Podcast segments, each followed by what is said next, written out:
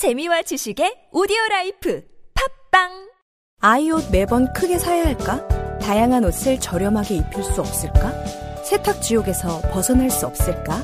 이제 리틀 런웨이로 해결하세요. 전문가가 엄선한 옷들이 도착하면 횟수 제한 없는 교환으로 매번 새로운 옷을 만나볼 수 있습니다. 옷이 더러워지셨다고요? 교환 신청 버튼만 클릭하세요. 한 벌의 구매 혹은 12벌의 리틀 런웨이. 이제 사지 말고 리틀 런웨이. 가을엔 탁 떠나는 거야. 낙엽 소리를 찾아서 탁!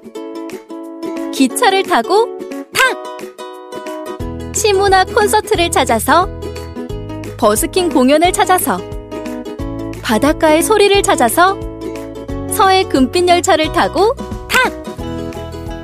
올가을 나를 찾아 떠나자. 서울에서 출발하는 나의 가을 자서전 탁!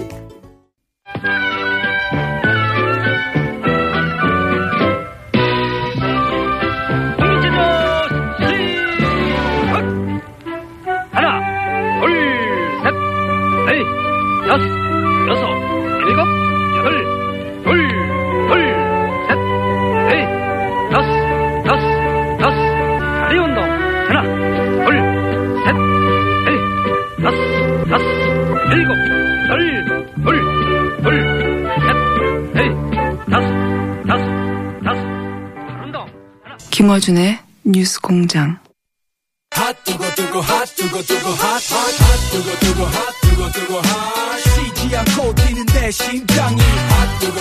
자, 하태하태 바른정당 하태경 최고위원 나오셨습니다. 예, 하태경입니다. 반갑습니다. 어, 이게 이제 원내 정당의 무려 20석의 최고위원이신데 오늘 택시 타고 오셨어요. 예. 평소에, 평소에 택시 타고 다닙니다. 차량도 이용하지 못하고 이 바른 정당의 형편과 관련된 게 아닌가. 아, 이거 일각에서 예.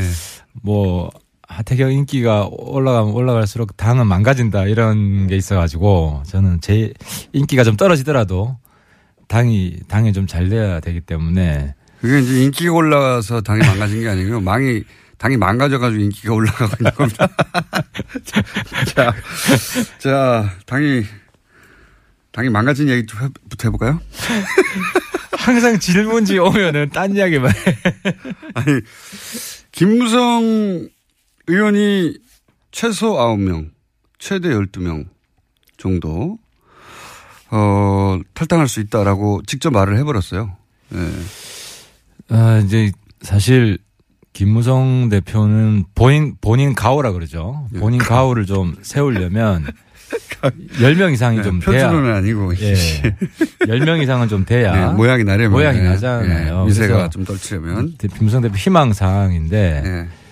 그 실제로 서채가 출당이 되면 서청원 최경환 예, 예, 출당이 이루어지면 아마 우리 당 10명 이상 가능성이 있다고 저는 보고요. 어, 그러니까 자유한국당의 친박의 대표적인 인물들이 만약에 원내 어 의총에 의총을 통해야 되지 이거는 의총을 통해야죠. 예, 예. 예, 국회의원 소속 국회의원들의 3분의 2가 찬성해야 되는 거죠. 예. 그래서 저희 소위 말한 자강파 입장에서 가장 지금 우려스러운 시나리오는 예.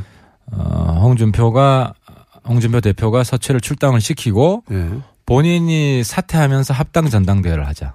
사퇴하면서 어, 나도 지도부 물러날 테니까 음. 새로운 그런 합당- 명분이 쓰죠. 예 그렇게 되면은 어 우리 자강파가 고립되는 예. 그리고 그 가능성 얼마나 보십니까?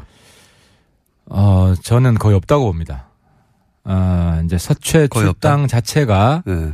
지금 가능성이 높아지는 방향으로 가는 게 아니라 예. 가능성이 낮아지면서 오히려 홍이 불리해지는 그런 형국으로 가고 있다. 이런 형국으로 가고 있기 때문에 어, 왜 그렇습니까? 이제 그게 소위 그 열쇠를 이용주 의원이 쥐고 있는 거죠. 지금. 아, 이영정 의원이 네. 말한 녹취록 예, 번복을 요청했다. 네. 예, 진술 번복을 요청해서 재판 결과가 바뀌었다. 아, 이게 이제 사실인 것으로 되면 예. 대표직을 물러나야 될 겁니다. 근데 이게 참 애매한 것이요. 원래 공방은 홍준표 대표하고 서청원 의원 사이에 있었던 1심이 시작되기 이전에 홍준표 대표가 서청원 의원한테 전화해서 돈 전달해 준 사람, 서청원 의원 당신 사람 아니냐. 왜 당신들 문제를 나한테 그러냐라고 항의했다고 하고. 그렇죠. 예. 음. 서청원 의원은 그게 아니라 홍준표 대표가 전화해가지고 나- 자신한테 일종의 청탁을 했다고 그렇죠. 주장했는데 이게 다 1심 전이에요. 근데 이용주 의원이 갑자기 나타나가지고 이용주 의원은 자신이 알고 있는 바로는 그게 아니라 1심이 끝난 후에 2심 재판의 증인이 진술을 번복해달라고 회유하였다. 그렇죠. 다른 얘기를 했어요. 다른 얘기를. 다른 이야기를. 이용주 했죠. 네. 의원의 주장이 맞으면 홍준표 대표가 위험해지는 거고요. 상당히 위험해지죠. 그럼 그렇죠. 뭐, 예. 네. 그래서 이제 당의 의원들도 이, 이, 이 동향이 어떻게 되는지 지금 보고 있는 거 아닙니까? 근데 홍준표 대표가 저 대표직 계속 못한다. 이런 판단이 들면 홍준표 대표 줄 서 있던 사람들이 슬그머니 슬그머니 조금씩 빠지겠죠. 그렇겠죠. 어, 자기 정치적 미래를 보장 못 하니까. 그렇게 되면 그 서최 출당은 더욱더 힘들어지는 것이고, 네. 어, 근데 이제 키는 그래 이용주 의원 확실히 바른정당을 좋아하는 것 같아요. 왜냐하면 이용주 의원의 그 발언이 예. 에, 사실상 바른정당을 구했거든요. 일, 1차 구했습니다. 1차적으로 구했습니다. 네. 근데 이제 좀 우- 걱정되는 거는 이용주 의원 그 발언을 자- 자세히 보면 내가 그 자료를 가지고 있다라고 한 게 아니라 네. 객관적 자료를 내가 가지고 있다가 아니라 있다고 당이 한다. 가지고 있다고 그래요. 있다고 한다. 예. 네. 그러니까 이제 본인이 공개할 수 있는 거냐. 본인이 가지고 있으면 공개할 수 있는 건데 다른 사람이 가지고 있는 거면 그래서 이용주 의원이 이제 이게 첫 번째 시나리오. 홍준표 대표 서청원 사이에 서청원 의원 사이에 있었던 통화의 녹취록을 이용주 의원은 자신은 그렇게 해석했다. 똑같은 녹취록을 해석했다의 시나리오 하나하고 이용주 의원이 잘못 해석했을 수도 있다. 예 그런 시나리오 하나하고 두 아, 이용주 의원이 잘못 해석했다면 이용주 의원 굉장히 큰 정치적 타격을 받고 예, 실제로 명예훼손 고소되겠, 고소되겠죠. 예, 그럴 수, 홍준표 대표가 아, 그게. 고소가 안 되겠구나. 국감장에서 했구나. 아, 그거는 연책 특권이 있겠네요. 네. 있는데, 어, 근데, 이- 아, 이용주 의원 나이가 별로 안 됩니다. 그, 그 정도까지. 아니 본인은 그렇게 이해했다.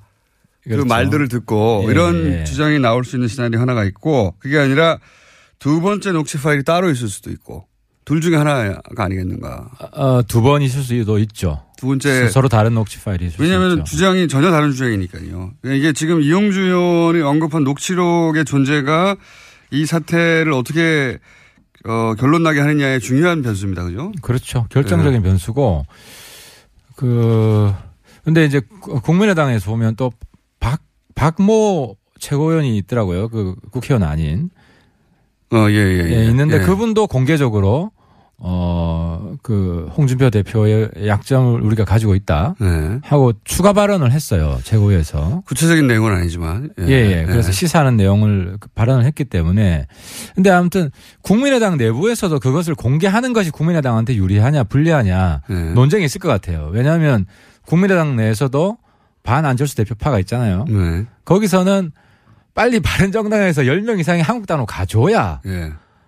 안철수 대표가 바른정당이랑 합당해서 소위 말하는 반 안철수 대표파를 고립시키는 것을 막는다라는 생각을 가지고 있기 네. 때문에 그래서 그 내부에서도 이 공개 여부를 가지고 치열한 싸움이 있을 것 같고 누가 가지고 있냐 그 자료를 예. 거기에 따라 달라질 것 같은데 근데 저는 어쨌든 의심가는 사람이 있습니다. 근데 어쨌든 이용주 의원 힘내야 됩니다 우리 자, 그럼 변수 1, 이용주 의원의 녹취록. 변수 2, 그러면 자유한국당 내 변수로 소위 이제 초재선 의원들이 둘 다 물러가라. 그러니까 서청원, 최경환, 어, 탈당하고 자진 탈당 혹은 뭐 출당이라는 표현을 안 하는 거 보니 출당이라는 절차를 통해서는 어렵다고 생각하나 봐요, 아직은. 예. 그러니까 자유한국당 내 의원 구성으로 따지자면 여전히 친박세가 절반, 예, 최소한 절반 혹은 그 이상이 되니까 여전히 자신을 친박이라고 생각하는지는 모르겠으나 어쨌든 국회의원이 되는 과정에서 친박계 도움을 얻은 분들이 절반 이상 되니까 그 출당은 어렵지 않겠냐 생각해서 그러면 스스로 나가고 동시에 홍준표 대표도 스스로 사퇴하여 양쪽 모두 이렇게 물러나라 이런 주장이 있잖아요. 그런 주장이 강해질 겁니다. 어, 특히 이제 같은 친박이라도 어, 도움을 받은 정도가 굉장히 크다. 예. 아, 그게 아니고 그냥 뭐 일반적으로 예. 어, 어, 그때 공천 한 공천이 됐다. 예. 에, 이, 이 강도가 다르거든요. 예. 그래서 실제로 친박 내에서도 서체는 이제 좀 끝난 거 아니냐. 음. 마음속으로는 그런 분들이 많아요. 과거의 문제. 어, 많은데 이제 두려운 거죠. 계속 힘을 쓸까봐. 예. 그럼 그 다음 공천 때도 저분들이 힘을 쓸 수도 있으니까 음. 이제 가만히 있는 건데 만약에 홍까지도 지금 위험하다라는 판단을 하고 있는 사람들이 있거든요. 예. 이제 그러면은 다음 이제 차기를 노리는 사람이 생길 거 아닙니까? 예. 그럼 이제 세력화를 지금부터 거죠. 원내대표 노리는 거 같던데. 그러니까 지금 저희들 내부에서도 새로운 지금 예. 어, 주장이 나오는 게 한국당의 비박 비홍의 예. 새로운 세력 지금 조짐이 있다. 그러면 그 세력과는 연대하자. 우리가 연대해서 예. 정치권 빅뱅을 한번 시도해 보자. 해쳐 모여. 오히려. 어, 해쳐 모여. 그러니까 홍준표 대표 혹은 친박으로 상징되는 어 뭐 친박 혹은 극우 이쪽 빼고 나머지 좀 깔끔한 새로운 사람들하고 합리적인 사람들. 그렇죠. 예, 사람들하고 지금 바른정당의 뭐 자강파까지도 포함하여 전혀 새로운 그림을 그릴 수 있지 않냐.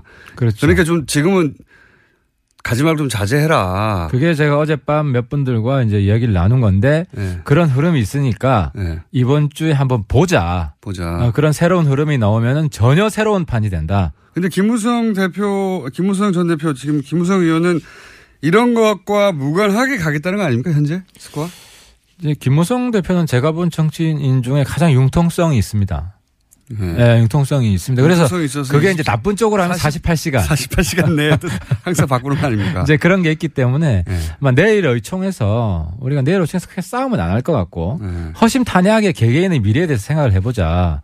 그러니까 당장 저는 김무성 대표가 거기 복당한다 그러면은 아, 많은 사람들이 들고 일어납니다. 받지 말라고.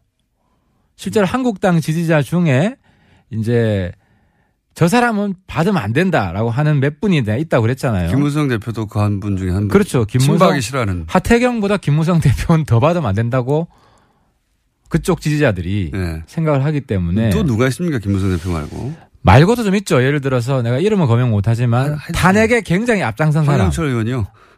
그리고 가장 탈당할 때 선도적으로 한 사람도 이런 사람들은 남경필 의원이요. 남경필 아, 선수. 뭐 남이사도 들어가죠. 그러니까 그 안에서 어, 반발이 심한 사람들이 있고 네. 그러면은 좀 수모를 주려고 그럴 거예요. 그렇겠죠, 처음에는. 예, 뭐 예를 들어 윤리위원회 해부해야 된다. 네. 일단 들어오되 연리위원회 먼저 해보하고. 네, 거기서 뭐 다 검사하고 조사하고 들어가라. 감사하고.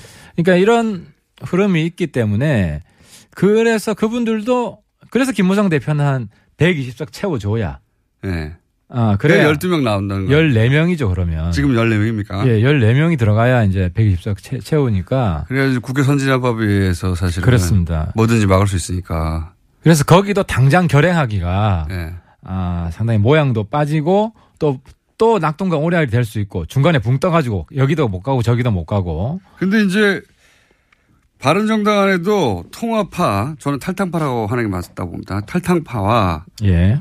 그리고 그 반대 자강파, 아니다 우리가 자강해야 된다. 이 파에서 또 분여, 분화해서 자강파도 통합파도 그러니까 자강파의 중심 유승민 의원이었어요. 예. 그런데 유승민 의원도 너무 융통성이 없다.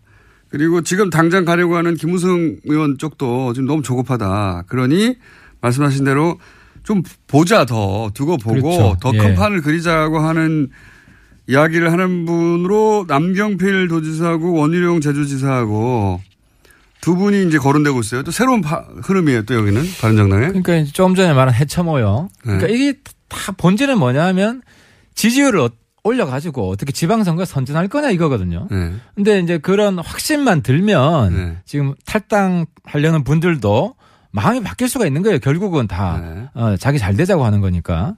그래서 이제 남지사 원지사는 사실 지금 제주도에서 이제 뺑뺑이 돌고 있고 열심히 지역 닦고 있는 것이고. 정말 그 도, 우리 구의원처럼 열심히 지금 다닌다고 합니다. 제가 얼마 전에 만났는데요. 네. 근데 이제 남지사는 큰 전국의 흐름에 영향을 받을 수밖에 없잖아요. 3당이냐, 기호가 뭐 네. 3번이냐, 2번이냐. 강력한 지금 어, 라이벌도 있고 지금. 어, 그렇죠. 예. 그래서 관심이. 많은데 남지사 입장에서는 가장 모양 나게 예. 명분 있게 어떤 정계 개편이 이루어져야 본인한테 유리하기 때문에 남지사가 지금 탈당파들을 저- 계속 명분 없이 가면 다 죽- 죽는다 설득을 하고 있고 그래서 그렇지만 유승민 대표가 지금 절대 무조건 안 된다고 하는 것도 마음에 안 들고 지금 그죠? 어, 남지사 입장에서는 그렇죠. 예, 남지- 남자 어, 입장에서는. 근데 유승민 대표는 뭐 한결같이 명분 없는 건 안 한다. 하는 본인은 뭐 본인의 성격으로 혼자 남더라도 계속 지방선까지 가겠다 혹은 뭐 그 이후까지 계속 혼자 하겠다 이런 정도인 것 같아요 강도가. 명분이 제일 중요하죠. 어, 유 대표 입장에서는 근데 거꾸로 유승민 대표가 이런 식으로 해서 혼자 남 혼자 남지는 않겠죠. 예. 하태경 최고위원 옆에 있겠죠.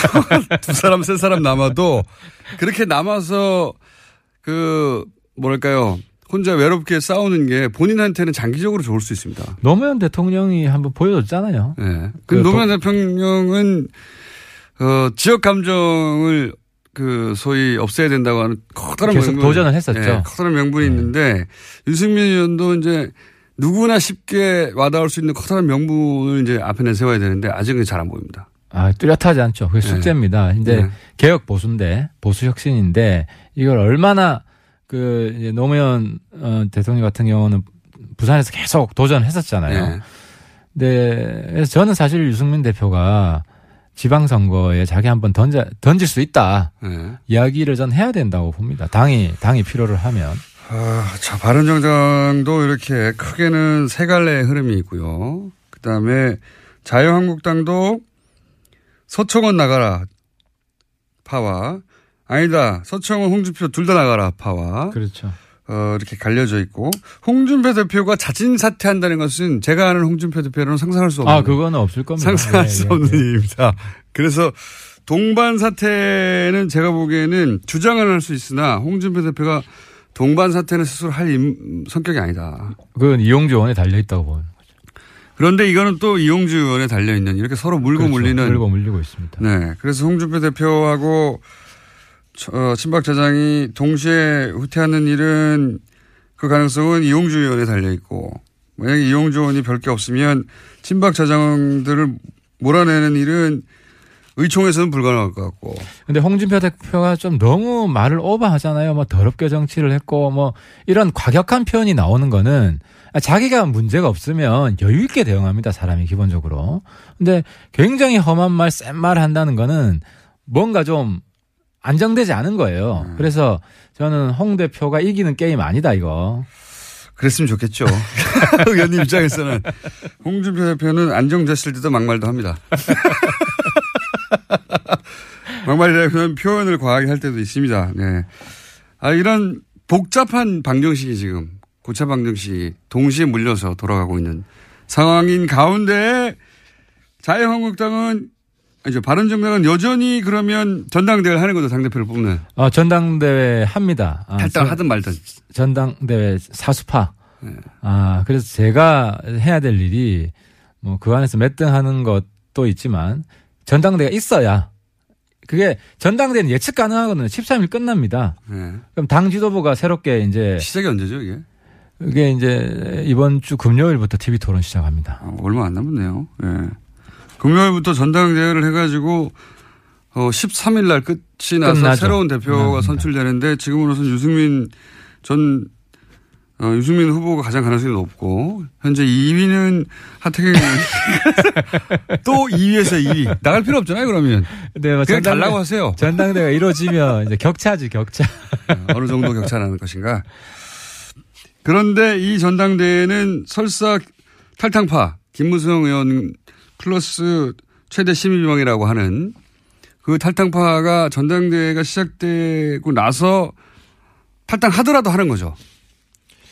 전당대회 전에 지금 움직이려고 하는데요. 김호정 대표가. 근데 명분이 박근혜 출당밖에 안 되는데 그러면 두 자리 절대로 안 됩니다. 박근혜 출당만 되면 아, 출당이라는 변수도 하나 있군요. 네, 박근혜 네. 출당되고 이제 나가면 한 자리 숫자인데 김무성 대표가 그렇게 초라하게 에, 결행을 할 것인가. 음. 이게 참 김우성 대표의 복귀는 불과 시계를 어 1년도 안 됩니다만 한 10개월 정도만 돌려보면 김무성 대표가 잘 나가지 않으려고 하는 유승민 대표를 끌고 나온 사람, 당, 장본인 아닙니까? 그래서 김무성 대 김무성의 정치가 제가 볼 때 계속 작아지는 정치를 하고 있다. 김무성 대표가 유승민 대표는 마지막까지 남아 있는데 자꾸 나가자고 해서 끌고 나왔잖아요. 그래 놓고 나와서 그럼 계속 하자고 그러는데 이제 자기, 자기 혼자 돌아가겠다는 거 아닙니까? 이거 초라한 건데 사실. 그래서 굉장히. 김무성의 시대가 이미 끝났는데 본인만 모르고 있는 거 아니냐 하는 이야기들이 주변에서 많이 나오는 거죠. 엄청 많이 나옵니까? 조금 나옵니까? 많이 나오죠 지금. 예. 네. 그런데 어쨌든 돌아가는 길에 간판으로 내세울 분은 이제 이분밖에 없으니 마- 이분은 근데 목적이 뭘까요? 이렇게 돌아가서 어떻게 하려는 거예요, 본인이? 국회의원 한 번 더 하는 건 어렵지 않잖아요, 본인 입장에서는. 그래서 본인 입으로는 자기가 이제 뭐 역사에 죄를 짓지 않기 위해서 어 보수 통합을 해야 된다. 뭐 이런 말씀을 하시는데 네. 뭐 공- 공감하시는 분이 별로 없죠. 지금 보수가 지금 바뀌는 게 제일 중요한데 보수 혁신에 대해서는 뭐 아무 노력도 안 하고 있지 않습니까? 몇 명이 가더라도 만약에 한 명이라도 가면 원내 교섭단체가 무너지지 않습니까? 그래서 지금 저희들이 정의당, 정당 보조금도 이제 정의당 분들 불러가지고 네. 교섭단체 하지 않고 정당이 살아가는 법에 대해서 축구 배고프지만 지지율 올리는 노하우의 특 대해서 아 저도 이제 있습니다. 노회찬 저 선배처럼 신문지 깔고 한번 눕고 어떻게 하면 가성비 최고로 활동할 수 있는가? 예. 과거에 민노당 보면 어, 교섭단체 아님에도 불구하고 이슈를 많이 주도를 했거든요. 그렇죠. 예, 그런 과거 이제 저희 다시 우리 저는 우파 운동권으로 예. 저는 돌아가야 된다고 생각을 합니다. 예. 여당의 부자 정당이 있다가 이제 원내 교섭단체도 한 정당 보조금도 줄어 택시 계속 타셔야 되겠는데 아르바이트 좀 하셔야 될 것 같고. 자, 이것이 제가 보기에는 한 달 이내 모두 다 결정될 일입니다. 그죠? 11월 달 내에 결론이 날 겁니다. 그렇죠. 예, 11월 나에 한 달 내에 오늘 10월 마지막 날이니까 예. 한 달 내에 결정 날 것이고, 예. 그러면 이제 바른정당의 원내 교섭단체도 무너지고 이렇게 하면은 저희도 고정을 격주로 한 분으로 딱히 크게 들을 내용이 없을 것 같아가지고. 이제는 야성 야성 우파로 다시 태어나는 뭐 저는 네. 꼭 필요하다고 생각합니다. 이 과정이 이렇게 쫄딱 망해봐야 보수가 정신 차리지. 아니, 돌아간 분들은 여전히 최대 정당의 소속 의원이 되고 남아 있는 분들이 쫄딱 망하는 거죠. 이렇게 되면. 아니 근데 돌아가는 분들이 100% 저는 다 돌아갈 수 있다고 보지 않습니다. 아, 그분들도 현실을 직시해야 된다. 금이 환영은 없다. 금융한약은 없겠죠. 예. 네. 그리고 엄, 엄청난 수모를 당할 것이다. 네. 수모를 당했으면 좋겠다 이거 아닌가요? 아, 근데 그 지지자들 성향이, 네. 지지자들 성향이 딱 보면 있잖아요, 몇 분. 예, 그분들. 그래서 이, 이 판단을 좀 잘 하시라. 다시 한번 촉구를 드립니다. 지난주에 나름대로 폭로였는데요. 그러니까 국민의당 경선한 당일날 손학규 전 지사가 찾아와서 안철수 대표의 뜻이라며 어, 이 소위 이제 통합의 간을 본 적이 있다. 정확하게 통합이란 말은 안 했지만 그 얘기를 하셔서 아, 이거 처음 나온 얘기고 나름 이 폭발성이 있다고 생각했는데 요 내용 가지고 별로 어, 기사는 안 났더라고요. 그, 뭐, 많이들 알고 있었던 것 같아요. 그 검색해, 해- 검색해 보면 네. 그날 기자들이 봤어요. 저하고. 네, 손학규 대표 만나는 걸. 그래서 몇 군데서 기사를 이미 썼어요. 근데 그게 거기에 안철수 대표의 뜻이 담겨 있다는 게 이제 처음으로 나온 거 아닙니까, 지난주. 어, 그렇죠. 네. 처음으로 나왔죠. 근데 제가 오늘 안철수 대표 평가를 다시 하면 네. 지난번에 좀 너무 강하게 대시해가지고 예. 오히려 좀 부작용이 있었다라고 제가 말씀드렸는데 시간 지내놓고 보면 국민의당하고 바른정당 진도를 많이 빼놨어요. 그러니까 결혼하는데 성공은 못했지만 못했지만 안철수 결혼, 대표의 음. 마음이 느껴져가지고 마음이 느껴져가지고. 선거 연대까지는 지금 거의 기정사실화 돼버렸어요. 음. 아무도 발- 반대를 안 하고 있습니다. 그래서 안철수 대표가 이 새로 놓은 것이. 예 네. 새로운 이좀 정치 좀 자기 개인은 조금 망가져도 크게 정치판을 바꿔놓는 이런 새로운 초식을 배운 건지 그게 아니고 본인이 크게 잘 내려고 그랬는데 본인은 안 되고 나머지 상황은 그렇게 흘러가는. 예. 그래서 반대가 뭐 아닌가 싶어요. 저희들. 국민의당하고 바른정당은 연애 기간에 실제로 데이트 중입니다. 현재. 예, 데이트 예. 중이고 뭐 끝은 알 수 없죠. 뭐. 근데 저 박지원 전 대표를 비롯한 소위 이제 호남계라고 후- 하는 중진들의 입장에서는 이거 바른정당하고는 안 돼. 라는 게 강한데 만약에 정계 개편의 회오리가 막 불어요. 실제. 그렇다고 치자고요. 안 불 수도 있지만. 그러면은 바른정당의 이제 자강파와 안철수계 정도. 그러면 국민의당, 지금 국민의당보다 사이즈가 더 작아지는 거죠. 물론 바른정당 줄어든 것보다는 커지겠지만 바른정당과 국민의당 중간 정도 되는 사이즈가 하나 탄생할 수도 있지 않을까. 어, 뭐 그런 시나리오도 가능하죠. 근데 네. 이제 어쨌든 박지원 대표께서는 자기 이제 전남지사인가요? 예, 나가시면서. 어, 어, 나가 나가셔서 어, 네. 정치적 이제 수명을 연장하시는 게 예. 예, 제일 중요. 근데 이제 중도 중도 보수 통합신당 예를 들어서 그렇게 가칭이라고 치면 그런 정당이 탄생한 게 어, 전남도지사의 선거에 도움이 될 거라고 박지원 전 대표가 판단하지는 않겠죠. 근데 이제 박지원 대표가 필승할 수 있는 시나리오는 딱 하나잖아요. 민주당이 후보를 안 내주고 예, 민주당 국민의당 연합 일종의 후보. 예. 가 되는 경우인데 그거 가능하다고 보겠습니까? 근데 그 그게 아니면은 민주당 국민의당 합당을 해야 되는데 예. 합당이 안철수 대표 있는 상태에서 가능할까요? 그래서 합당이라보다 당이 쪼개지겠죠. 안철수 대표 갈 리는 없고요, 절대로. 그러면 이제 박지원 대표가 이제 민주당으로 들어가야 되죠. 그럴 그러니까 경우가 있죠. 바른정당이 김무성이 되는 거죠. 예. 그러면은 그게 박수를 받을까요? 그건 모르겠는데 제가 여기서 어 그거는 박지원 대표도 나오시니 그때 물어보면 될 것 같은데 제가 궁금한 건 이제 바른정당이 바른정당이 소위 계속 남아 있는 자강파가 국민의당의 안철수계 하고만이라도 합치는 그림을 어 원한다. 정 안 되면 물론 더 크게 가야 좋지만 이런 그러니까 안철수와 유승민 투톱의 정당 이것도 가능하다고 그림 속에 있으십니까? 근데 이제 아까 말씀 제가 말씀드린 대로 이게 작아지는 게 아니라 네. 저는 어 박지원 의원이나 김무성 의원이나 다시 회생할 수 있는 정치는 항상 변화무쌍하니까 다시 회생할 수 있는 방법은 이 두 분이 손을 잡고 김무성과 박지원. 박지원이 예. 다시 손을 잡고 우리 이제 국민의당과 바른정당이 통 합쳐서 영원한 대화 네. 국민 통합을 해서 우리 다시 열심히 해보자. 그리고 60석짜리. 우리는 이번 국회로 끝이다. 예. 이번 국회로 두, 끝이다. 두 분은 이제 나는 더 이상 정치를 하지 않을 것이다. 마지막이다. 그렇죠. 의원은 끝이다. 예. 이 정도 선언을 하고 정말 마음을 비우고 움직이면 두 분은 저는 다시 살아날 수 있다. 예. 그럴 일은 제로라고 봅니다.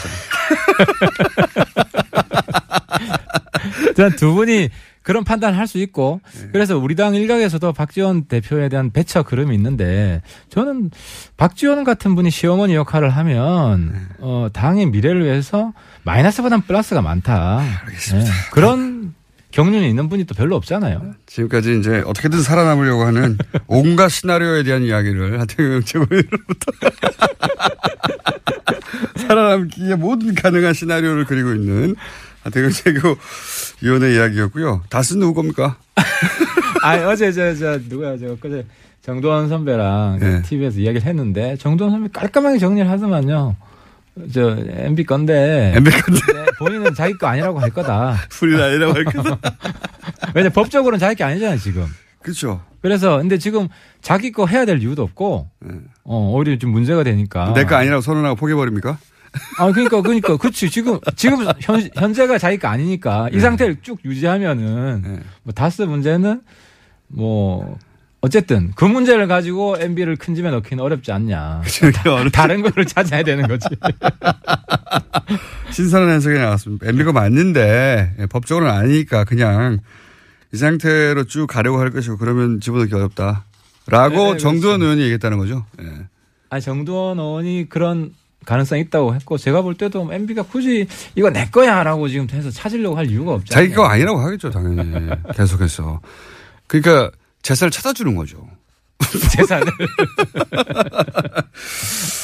자, 아, 웃고 있으나 마음이 허전한 바른정당의 하태경 최고위원이었습니다. 감사합니다. 예 감사합니다. 오빠, 우리 어디 가는 거야? 정수 가지. 와, 우리 말 타러 가는 거야? 그렇게 좋아? 고민하지 말고 장수로 오세요. 온 가족이 즐기는 승마 체험과 국내 최대 규모의 말역사 체험관 등 장수에는 정말 볼 것, 누릴 것들이 넘쳐난답니다. 말의 심장 소리를 직접 느껴보는 장수에서의 하룬 여행. 장수는 항상 가까이 있습니다. 주말 여행은 장수로. 승마 체험 예약은 063-350-5486. 아, 아, 또 목에 걸렸어. 왜 작은 건 없지? 그럴 땐 더알티지 오메가 3. 스마트폰을 너무 많이 봤나 봐. 눈이 너무 건조하네. 그럴 땐 더알티지 오메가 3. 아, 손발도 저려. 그럴 땐 더알티지 오메가 3. 알았어, 알았어. 더알티지 오메가 3. 그래. 약사들이 만든 GM팜을 검색해 보라고. 오케이. GM팜.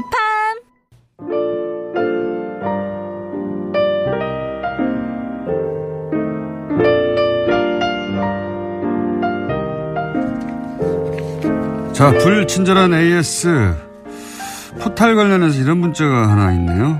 어, 인터넷 매체에서 일할 때, 어, 포털과 계약 담당을 한 적이 있어서 포털 기사 제목 수정 관련해서 잘 알고 있습니다. 그 내용 중에 포털 사업자가 제목을 수정할 수 있는 조항이 있어요. 예. 포털은 자신들이 수정하지 않는다고 하지만 어, 법규 위반 등등 한정적으로 적용한다고 하나 어, 그런데 그걸 명시하지 않고 수용할 수 있다는 내용만 있기 때문에 포털 측이 민감한 내용이라고 스스로 판단하면 제목을 바꿀 수도 있다. 그런 권한이 포털한테 모든 콘텐츠 어, 뉴스 제공업자하고 이렇게 똑같이 계약하는지는 모르겠으나 네.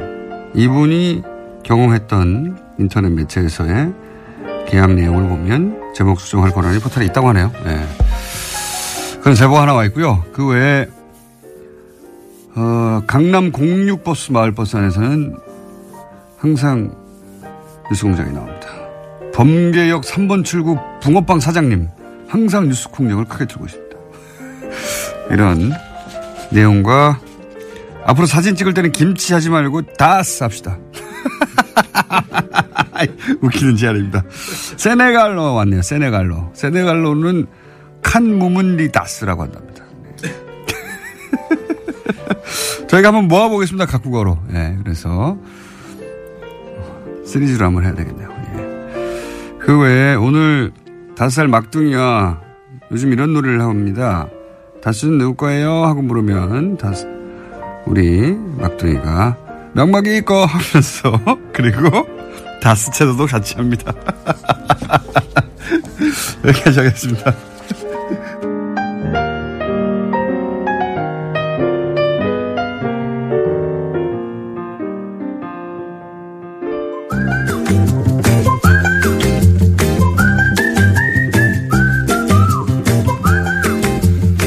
칼플라니 사회경제연구소 회원이 늘었다 줄었다 하는 아, 줄진 않습니다. 아, 회원 가입이 늘었다 줄었다.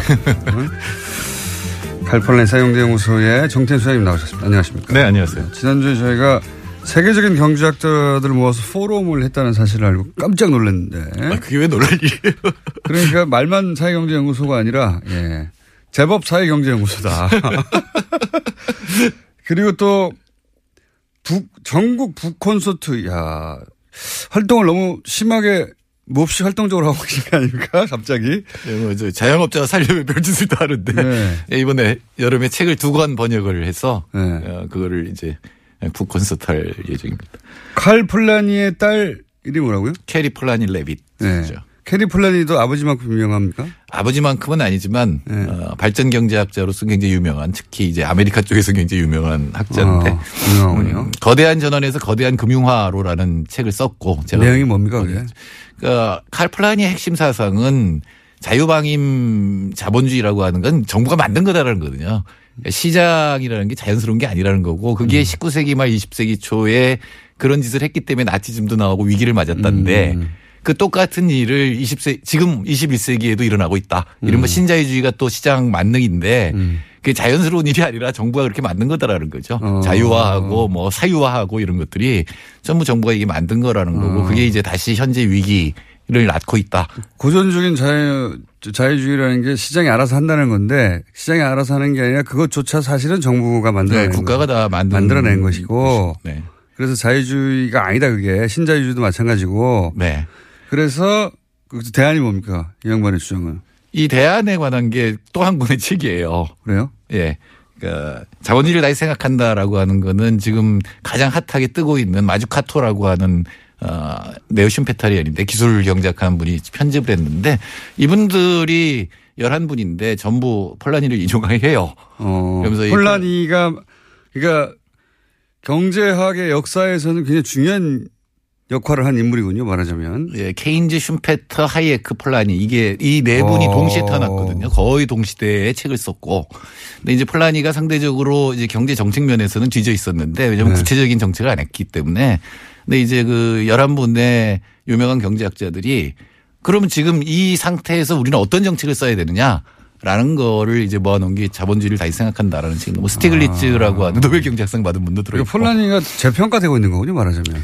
네. 그렇다고 볼 수가 있고요. 근데 정태인 수장님은 일찍부터 평가하고 있었고 그 특별히 제가 이 책을 자본주의를 다시 생각하는 을 번역한 거는 사실 소득주도 성장론은 제가 2012년에 책을 썼어요. 예. 예. 근데 이제 그게 5년 뒤에 네. 채택이 됐는데 예. 소득주도 성장론의 가장 큰 약점이 이게 수요 측면 정책이기 때문에 공급 정책이 없다는 비판을 받을 네, 거거든요. 네. 근데 이 자본주의를 다시 생각한다가 바로 그 공급 정책을 쓴 거예요. 혁신 성장. 음. 특히 혁신 성장에 관한 책이 있기 때문에 이제 번역을 해서 소득주도 성장과 혁신 성장론 양쪽이 이제 그럼 이걸 읽으면은 문재인 정부의 앞으로 정책 기조가 이런 방향으로 갈 거라고 하는 힌트를 얻을 수 있는 겁니까? 그러니까 문재인 정부의 청와대 경제수석실이나 예. 거기서 읽어야죠. 거기서 네. 읽고. 근데 핵심은 이거예요. 그러니까 여러 가지 기술 혁신이 있지만 국가가 에, 초점을 잡고 해야 되는 거고 지금 확실한 거는 녹색 거대한 전환이다. 음. 그러니까 녹색으로 전체 이 경제 시스템, 사회 시스템을 바꾸는 게 지금 정부가 해야 될 일이다. 이건 시장에 녹색이라고 하는 것은 단순히 환경이 아니라 지속 가능한 생태적인 네. 이제 기술 혁신, 삶의 혁신 이런 것들이 지금 어 다시 경제 성장률도 올리면서 더 평등한 그리고 지속 가능한 그런 사회를 만들 수 있는 것이다라고 하는 게 이 책의 핵심적인 메시지입니다. 그렇군요. 유명한 사람도 같이 썼네. 노벨 경제학상 스티글리츠. 스티글리츠. 예, 마주카토도 레온티에프 상 받은 굉장히 유명한 경제학자고. 예, 뭐 여기 나오는 분들은 다 세계적입니다.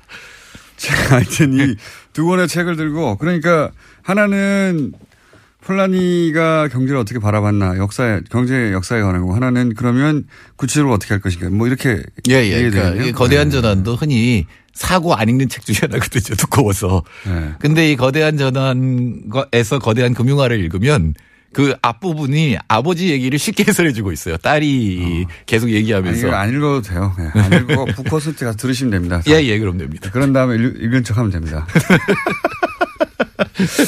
자, 어, 하여튼 북코스트를 한다고 하시길래 예, 없는 일이라 예, 예, 제가 한번 소개드렸고요. 어, 그 자세한 소식은 칼플러인 사회경제연구소 홈페이지 가서 보시고. 자, 어, 오늘 주제가 갑자기 경제 성장률이 전년 대비 3.6%. 네. 이거 굉장히 높은 거 아닙니까? 그렇죠. 그동안 왜 이명박? 박근혜 정부의 경제 성장률이 3%가 안 됐거든요. 네. 그래서 3.6%. 그 분기별로는 지난 2, 4분기 그러니까 7, 8, 9월에 비해서 어 1.4%니까 네. 만일 이 속도를 계속 가면 5.5%가 넘는다는 얘기거든요. 아니 왜 갑자기 문재인 정부가 출범 초기라고 뭔가 펌프질 해가지고 뭔가 숫자 만들어낸 거 아니에요? 아, 그럴 리는 없고요. 제가 저도 참여하고 있었는데 네. 그럴 건 아니고 이게 어떻게 이렇게 가능하죠? 갑자기? 역시 이 반도체 수출이 핵심적인 역할을 합니다. 반도체요? 예, 정, 어, 수출 증가율이 6.1%예요. 그러니까 다른 때는 늘어봐야 하는 통계로는 2%뭐 이랬었는데 지난 2분기에는 마이너스 2.9였는데 6.1%가 증가했고 그다음에 기계류 투자, 설비 투자가 늘어났고 그리고 정부 투자 이거는 이제 문재인 정부가 한 거죠. 이제 정부가 지출을 늘려서 어, 성장률을 끌어올렸고 역시 안 되는 거는 소비입니다. 그러니까 1, 1.4%인데 소비는 0.7%거든요. 가계빚이 많다 보니까. 예, 소, 네. 그러니까 소득주도 성장에 의해서 가난한 사람들, 보통 사람들의 소득이 늘어야 소비는 늘어날 수 있거든요. 지금 그러니까 문재인 정부 들어서서 경제 성장률이 이명박 박근혜 시절에 평균치를 넘어가고 있는 겁니다. 갑자기. 네, 넘어갔고 지금 웬만해서 4분기에 어떤 성장률이 나와도 3%는 넘을 것 같아요. 어, 이거 운이 좋은 거죠, 이건. 사실 지금 성장률을 예. 문재인 정부의 정책 때문에 그렇다고 얘기하는 그렇거든요. 그건 그렇죠. 예. 네, 세계 경제가 좋아지면서 특히 반도체에 대한 수요가 확 늘어났어요. 예, 원래 네. 잘 되는 집은 이렇게 운이 네. 따라, 따라주는 겁니다. 에, 대통령 정도 되면 운이 따르지 않으면 예. 그 운이 좋기 때문에 본인 이- 이 정부가 어떻게 하느냐에 따라서 정말로 우리 이 나라 경제와 사회가 좋아질 수 있다는 거죠. 근데 이 중에 제일 중요했던 건 반도체입니다. 역시 반도체. 반도체. 조금 전에 제가 들어오기 전에 TV 화면으로 나오는 걸 보니까 삼성전자의 영업이익률이 3배예요. 작년에 비해서. 이야. 그러니까 그건 뭐냐면 반도체 가격이 급상승했다는 거거든요. 예전에는 삼성, 그러니까 대기업 총수 또 그쪽으로 구속시키면 안 된다는 이유 중에 하나가 큰일 난다고 망한다고 그랬는데 지금 예. 감옥에 들어가지 얼마나 지냈는데 예. 계속 잘 되고 있어요. 삼성전자가. 삼성전자 지금 부회장이 지금 감옥에 들어가 있는데 이렇게 삼성전자 잘 그러니까 됐답니까? 뭐 인과관계는 없습니다만 여하튼 총수가 들어가면 망한다는 명제는 틀렸다는 게 이제는 그건 주장 못하게 생겼어요. 근데 반도체라고 하는 게 어, 얼마나 집적도를 높이느냐인데 초기에 가격이 신제품이 나왔을 때 가격이 확 올라가거든요. 네. 그다음에 급속하게 떨어져요. 그렇죠, 보통은. 다른 데도 비슷한 걸 마- 만들어내기 때문에 네. 그래서 반도체 주기를 보통 2년 모어의 법칙이라는 게 있어요. 네. 그걸 갖다 황의 법칙이라는 거 바꿔서 1년이다 이렇게 주장 삼성이 그렇게 했었죠. 대체로 1년 6개월에서 2년 사이 반도체 주기가 오는데 초기 1년 동안은 가격이 확 올라가고 그걸 맨 처음에 하는 데는 엄청 돈을 버는 건데 그게 삼성 하고 하이닉스예요. 네. 현재로서는 D램 메모리 반도체에서는 세계 네. 1, 2위입니다. 근데 이제 이게 지금 1년 가까이 됐거든요. 네. 그러니까 이제는 이 반도체 경기라고 하는 건 서서히 줄어들 것이다. 음. 이렇게 봐야 되기 때문에 이게 계속 유지될 것이다. 이렇게 볼 아니고. 수는 없다는 거죠. 그렇다고 하더라도 문재인 정부 입장에서는 무척 반갑겠네요. 그럼요. 이 자체 수치가 결국은 나중에 가면 수치로 그 한 해 혹은 뭐그 시기에 성과를 표시할 수밖에 그러니까 가장 없는데. 다행인 것은 모든 정부가 이 성장률이 안 나오면 네. 재벌한테 매달리거나 건설 경기를 일으키려고 그렇죠. 해요. 숫자가 안 나오니까. 예, 짧게 이 성장률을 올릴 수 있는 거. 근데 어느 정도 이게 여유가 있으니까 지금 가계부채 대책 같은 것들이 사실은 경기에는 나쁜 음. 영향을 미치거든요. 그거를 확실하게 밀고 나갈 수 있는 그러니까 개혁의 조건이 이루어졌다 이렇게 볼 수. 있겠죠. 그러니까 수치가 어느 정도 나와주다 보니까 아 그렇게 생각할 수 있군요. 그러니까 수치가 이 정도 나와주니까 정부 정책을 자신 있게 추진할 수 있는 배경이 된다 이게. 그렇죠. 숫자가. 네. 건설 경기 일으킬 필요 없고요. 또 하나 또 운이 좋은 건 사드도 풀릴 것 같아요. 그런 조짐이 있죠? 예, 예. 그러니까 이게? 사드가 앞으로 우리 예. 경제 성장의 발목을 잡을 거였는데 예, 시진핑 정부가 좀 있으면 이제 나오겠지만 이렇게 한국을 몰아붙여서 어, 네. 이 전체 동아시아 구도에 좋을 게 없다 쪽으로 잡은 것 같다는 느낌이 지금 외신 쪽에서도 나오고 있습니다. 시진핑 주석이 자기 주석은 아니죠. 시진핑이 자신의 어, 정치적 입지를 굳히면서 예, 네. 풀릴 것 같다. 오늘 여기까지 하겠습니다. 정태수 아님이었습니다. 네, 감사합니다. 안녕.